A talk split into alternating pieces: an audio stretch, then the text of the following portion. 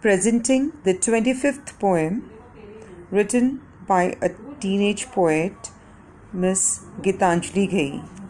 The title of the poem is The Day of Judgment. It was the first dawn of my awareness of how short I was of time.